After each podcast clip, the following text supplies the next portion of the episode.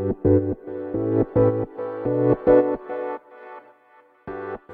い、こんにちは、バートマンです。ギタリストやっております。えー、駆け込みギタラボというギター専用のオンラインサロンなんかも運営してますので、説明欄の方にリンク貼っておきます。ぜひチェックしてみてください。というわけでですね、えー、今日も朝の放送をセットするのを忘れてしまいました。忘れたというか、もうね、昨日は実はあの京都に朝から行ってたんですね。で、えー、夜、まあちょっと遅めにですね、えー、帰ってきました。はい、えー、それでですね、え、ちょっともうその余裕がなかったという、え、言い訳でもいいですか？その後あの晩酌をして眠るという、え、余裕ぶっこいたことをやっているにもかかわらず、そういう理由でもいいですかね。はい。すいません。あの、こう適当にやってるわけじゃないんですけど、もう忘れてましたね、正直。次の日の、あの、ラジオのセットをしなければということをね、すいませんでした。というわけでですね、えー、今日はお昼過ぎの配信になってしまいますが、えー、どうぞよろしくお願いします。えー、昨日はですね、え京都のタクタクという、えー、ライブハウスに、えー、出演させていただきました。タクタクさんはですね、実は、あのー、僕はもう非常になんていうのかな、憧れの聖地でございまして、えそもそもと言いますと、まあ、ボガンボスですね。はい。ボガンボスの僕事務所にお世話になっていたんですね、10年ぐらい。えなので、まあそれでですねタクタクの話はよく聞いていたということもあるしまあボガンボスの、ライブアットタクタクっていうビデオだったかななんかちょっと正確な名前がわかんないんですけどタクタクで、えー、ボガンボスがライブして大盛り上がりしてるのとかも見てました。なのでですねあのすごく僕的には聖地ですしそれこそですよ。まあ今和の清志郎さんねまあラフィータフィーダのそうだな、日本だと、まあ、近藤房之助さんとか、えー、そこら辺のですね、僕の大好きなアーティストもたくさん出てましたし、有価団とかね、えー、そういう人たちも出てますし、えー、僕が参加している、えー、春夏というバンドの大ボス、キクさんですね、えー、サンハウスの、えー、ボーカルのキクさんも出てますし、えー、それこそですよ、アルバート・コリンズとか、えー、オーティス・クレイとか、ああいう、じもう亡くなってしまったね。あのブルースカイの重鎮とかも出ている場所で。まああの非常に何て言うのかな。あのまあ感慨深い、えー、一日でございました。え全然そのなんかブルースとかそういうプロジェクトじゃなかったんですけどね、はい、昨日は松本律子さんという、えー、マリンバの方と一緒に、えー、出演したんですが、はい。えー、一乗寺フェスというフェスで、え、非常に何て言うのかな。アコースティックで、えー、空間を大事にしたフェスであの楽しかったですけどはい。あのー、壁一面にですねいろんなアーティストの、えー、名前とかサインとか、えー、本当に、えー、所狭しとああるところでなんかもうぐるぐるぐるぐるあの見回ってました僕。そうそうなんかそのそのなんかこう素晴らしい先輩たちの名前が書いてある場所でのライブだったからかもしれませんけどなんかそんなに難しいことするわけじゃないのに緊張しましたね まあまあまあまあなんかすごいね感慨深い一日でございました。えー、というわけでですね、えー、昨日ああそうだ今日も本題言うの忘れた。えー、昨日もですねちょっとあの僕のオンラインサロンの方で、えー、質問があったことをですね今日はちょっとお話ししたいなと思うんですけども、えー、バンドのね自分のバンドとか、まあ、昨日のライブとかをですねお客さんが撮影する、まあ、iPhone なんかで撮影する、えー、ことについていいか悪いかっていうことですね。はい、よしかあそれをね SNS に上げることがよしかあしかってことですね。はい、えー、この話をしたいなと思います。はい。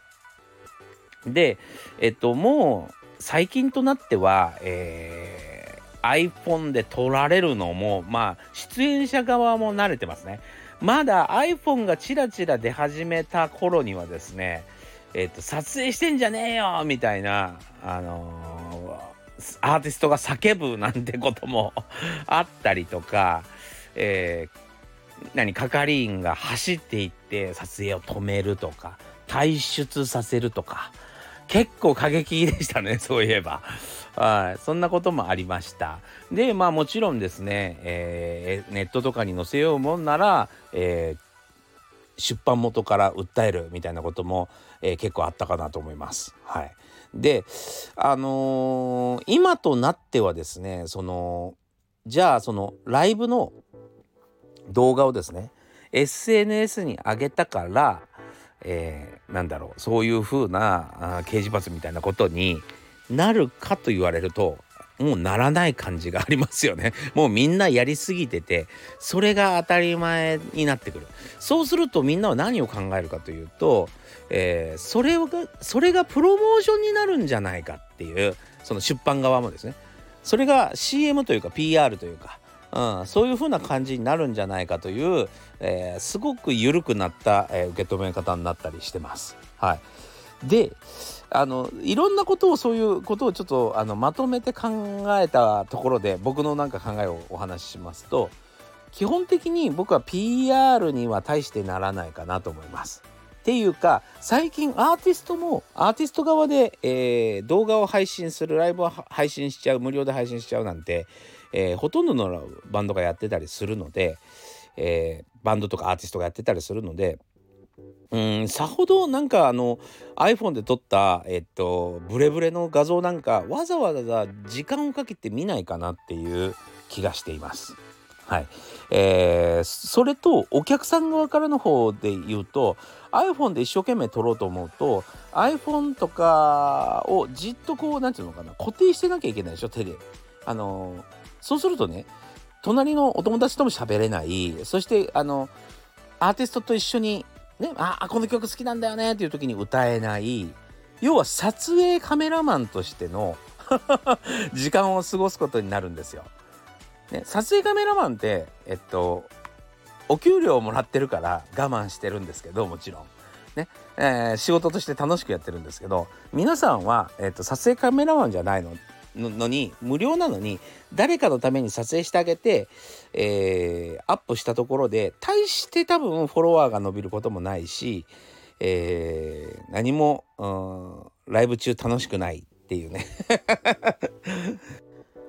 しかも撮影してアップしてあげても一銭ももらえないというところから考えるとですね、えー、しない方が100万倍マシかなっていう気がします。はいえっと、ライブチケットとかすごく、まあ、有名な人になると高いじゃないですか。ね、それこそ日給ぐらいのお金を払って自分で払ってですよ それでわざわざ流出手伝って危険な橋を渡って流出させて対してフォロワーもなければお金ももらえないんだったらあの全くもって損ですよね そう結構夢中になってやる人いるけど機種交換の時とかにあの保存忘れて動画なくなったりとかみんなあると思うんですよ。そんなことに時間使うんだったら楽しんだ方がいいよねってことではもう間違いないと思います。思い出にしちゃった方があの時のライブよかったなって思い出にしちゃった方がよっぽど幸せな気がしますね。はい、そう。ただまあこれがねアマチュアバンドとかになるとまああの微妙なんですけどあのー今回の質問はアマチュアバンドに対してだったんですよね。アマチュアバンドの場合どうかっていう話だったんですけどまあ単純な話ですねアマチュアバンドのあのライブをシェアしたところで、えー、いわゆる仕組み作り例えばほら有名アーティストとかはじゃあ自分の CD とか今度出す、えー、ライブ DVD とか、えー、いろんなものを何て言うかな売る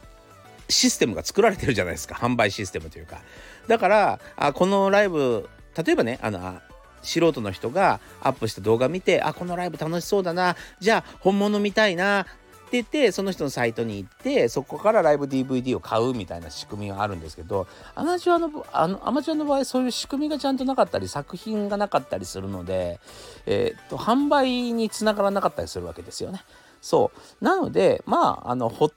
といてもいいかなという気もしますしもしチャンスを感じるんだったら、えっと、仕組み作りしたらいいかなぐらいですね。はい、ちゃんとそれをちゃんとやることが大事かなという気はしますね。あの非常になんかもう今やうんなんだろうな